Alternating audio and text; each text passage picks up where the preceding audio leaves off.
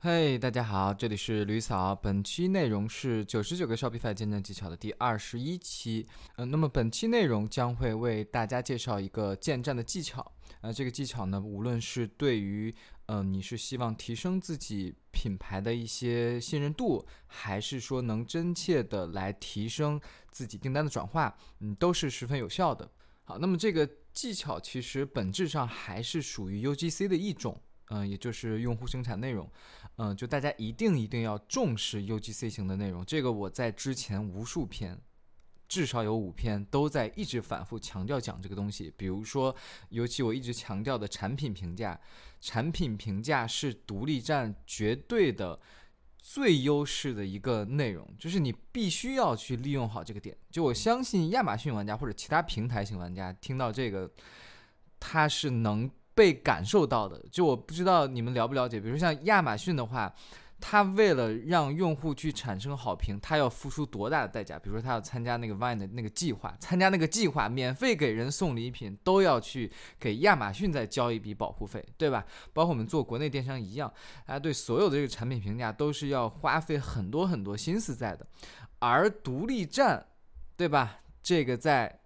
那个边缘试探的这种所有权都在我们自己身上的这样的一个，嗯，这个货场在我们自己身上的这样的一种所有的 UGC 内容，就是我们自己说了算，你们懂我意思吧？对，所以大家一定一定要利用好这个独立站所具备的天然的优势。你你让亚马逊玩家看这篇吗？没用的，他们不敢搞这个的。就像你去搜一下亚马逊什么，他们连去触屏都会被很重很重的罚。更别说什么虚假评，当然我们知道还是有很多黑帽型的玩法，就是那个我们都不去做评论了，好吧？所以我这个东西苦口婆心说了很多很多遍了，当然我依然会持续不断的说，包括其实大家可以看到我这个截图，我这个截图之前也放过，就是谷歌搜索中心官方文档里面专门在电子商务里面有。很长的一个篇幅，也不叫很长吧，就是为数不多的几个篇幅里面，第一个篇幅就是撰写优质评价，以及他都会告诉你说，哎，你撰写什么样的评价，可以怎么怎么样撰写评价，好吧？包括其实为什么我在今天翻过来讲呢？嗯，也是我最近亲眼又看到一个友商吧，就是，呃，你就看着他，哎，他怎么突然冒出来了？然后你去去看一下他的这个数据什么情况嘛？人家就是一两个月前才刚刚建的站。然后呢，这个网站呢，我一看，我的妈呀，是像素级的，去抄了另外一个比较成熟的一个站，就是像素级。然后呢，建了一个月，一个多月就，嗯，但是你能看到它整个产品的评论几十条，对啊，比如说我之前一直讲的这个 Google Shopping Ads 里面标准购广告，你可以看到那些那个呃这个广告位这个产品的评价有几条，它就是七八十条。你明白，就十几个产品在那放着，就他一个人七八十条五星好评。你说这个，你说就换我们来说，我们一看就是假的，就是骗嘛，对不对？但是你要知道有多少这个傻乎乎的老外也好，或者就是我们都不说老外，其实我们国内不一样的这个环境嘛，就是你依然会看到，比如你去大众点评，你去这个。T B 上，你去某多多，你你依然看到哇几千几万个好评，你依然会心动的呀，对不对？那你就觉得那个东西它一定是全真吗？啊，一样的道理，好吧？所以这个东西，哎，也是让我一直在刺激着我吧。我觉得，就是独立站其实它就是一个给了你很自由、很自由的空间，而我们是，我觉得尤其是国内的呃这些用户，包括嗯习惯于平台型的用户，他们其实一直被。PUA 或者被规则所局限的，就是局限习惯了，你明白？他他不太敢去伸开手来，我去玩命的去 用一些别的技巧去做，好吧？嗯，我这就是话点到为止。当然，我就还是那句话，就如果是的确信奉长期主义，那么我依然还是很鼓励大家，包括我自己，我们还是去尽可能的克制去做正确的事的。对吧？因为这个东西，你是不是秋后算账？是不是你那个度能把握好？你我们虽然说看到人家有的人怎么怎么样了，但是人家可能背后是不是付出过十次、二十次这个失败的这个沉痛的经验，对吧？所以，嗯，这这篇章程当然开篇废话了一些啊，但是我觉得这个废话还蛮重要的，就是给大家讲一下，嗯，这个东西的意义和重要性。呃，好的，那我们接下来就正式进入本期教程的核心内容了。第一个就是，那好呀，你之前不是讲过产品评价，我也的确弄弄过了，嗯，感觉还不错。那我还能怎么做呢？还有哪些 UGC 内容可以添加到我的独立站呢？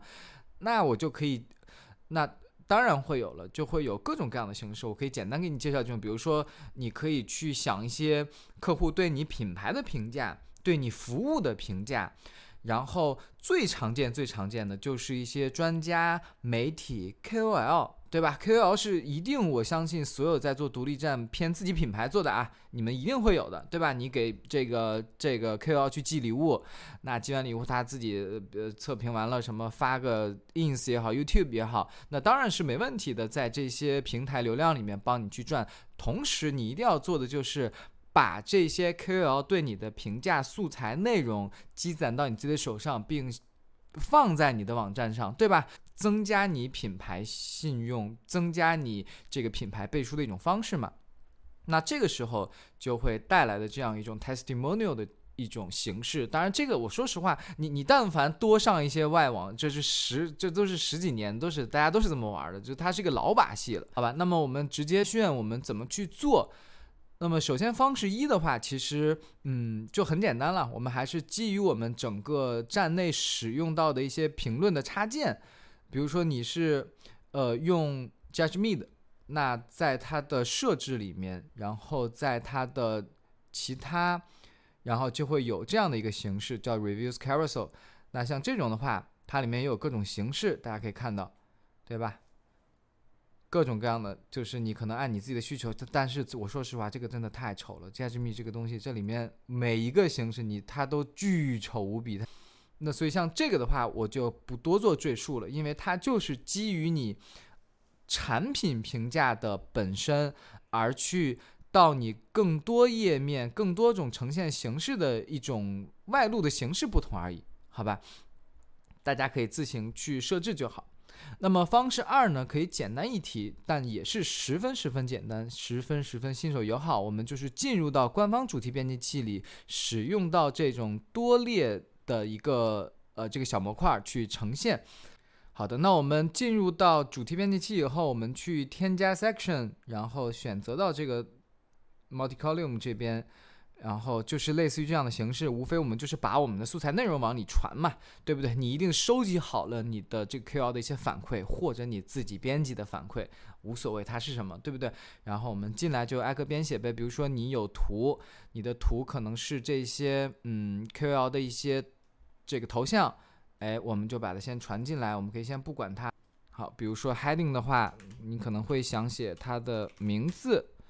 对吧？然后他，你可能还会想给他写他的一个 title，进行一些简单的包装。然后这边你啪啪啪，随便你就编辑下他们内容，他特别好，特别炸，特别牛逼，对不对？然后你可能会说，嗯，read more，对不对？他可能里面有更多的故事或怎么样，或者说他想写的这个产品是什么？你可以把这个。这边直接变成一个 shop now 也可以，对不对？这个看你的需求。那这个以后，比如说这个 link，你就直接 link 到你这个他描述的那个产品的本身了，好吧？那像这个可能你可以做一些各种修改嘛。这个比如说我们是一个头像形式，我们就可以回到这个 multiculum 这边，然后把它变成 circle，然后把它变得更小，哎，对不对？然后把它居中。OK，所以在这里面有各种自定义的内容，我就不一一做展示了，大家可以根据自己的需要去调整即可。那么最终，比如说你做出来的话，其实大概就是这种感觉了嘛。你一定一共有呃三到四个 KOL，五个 KOL 都可以。好的，那么这就是第二种方式。那么当我们编辑完之后呢，就可以直接保存，它就呈现了。但是依然会有很多人觉得，哎呀，这个东西。毕竟是官方模板嘛，那它可能带给你去改进的空间很小，它的布局、它的排版等等。那么这个时候我们就可以选择一些别的插件，大家可以到 App Store 去搜索 Testimonial，是类似这样的很多插件，可以自行根据自己的需要和自己的预算去选。可能有那么一到两个是纯免费的吧。当然大家也知道，你这个一分价钱一分货嘛。你肯定这个价格高一点，它的整体的视觉效果啊，用户体验会更好。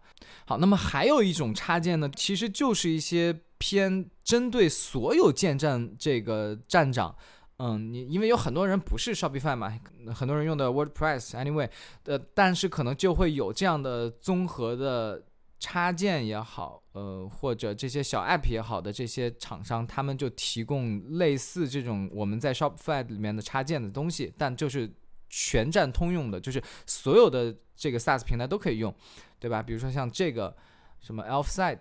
它也有这种类似于 testimonial slider 的这种呃一个小功能，它其实这里面 有很多这种 widgets，里面你看所有的东西，但它就是反正也会收费，对吧？pricing 这边也有，啊，根根据需要，它里面给你演示了有很多种这个它的这种模板，你看看是不是你想要的？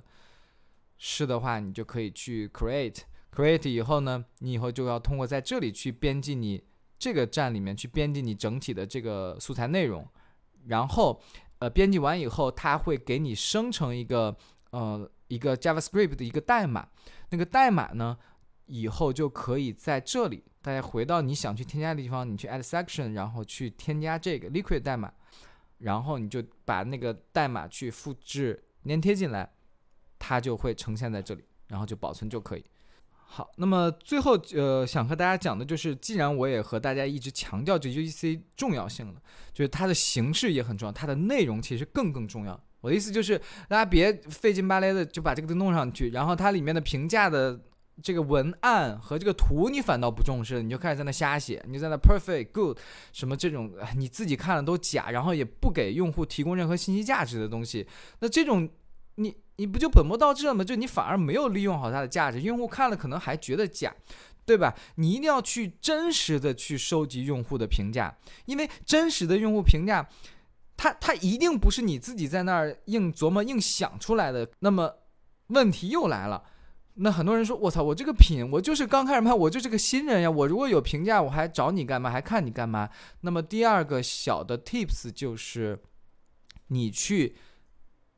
亚马逊等平台卖你类似的品的那些，下面去看他们的评价，那些评价特别特别重要。我在这篇的时候，我不知道大家还记得不？就这篇我是也是强调了这个方法，十分十分的有用。就是这个东西有用到它单纯的不是对你的评价内容有用，不是对 UGC 有用，而是对你选品的思路。对你整个优化产品的思路都会有用，因为你看着看着评价，你就知道哦，原来用户更加的 care 这个功能，因跟许多用户在吐槽这个功能。那我选下一个品的时候，我就要避开这个雷。我那我在我自己产品描述里面，我也一定要去写出来。哎，原来这个这些人对这个尺寸特别的在意，我就在我的首页的这个 product information 里面，我就要很强调的写出来，好吧？那么本期内容呢就到此结束，希望大家。关注吕嫂，专注贝哥，拜拜。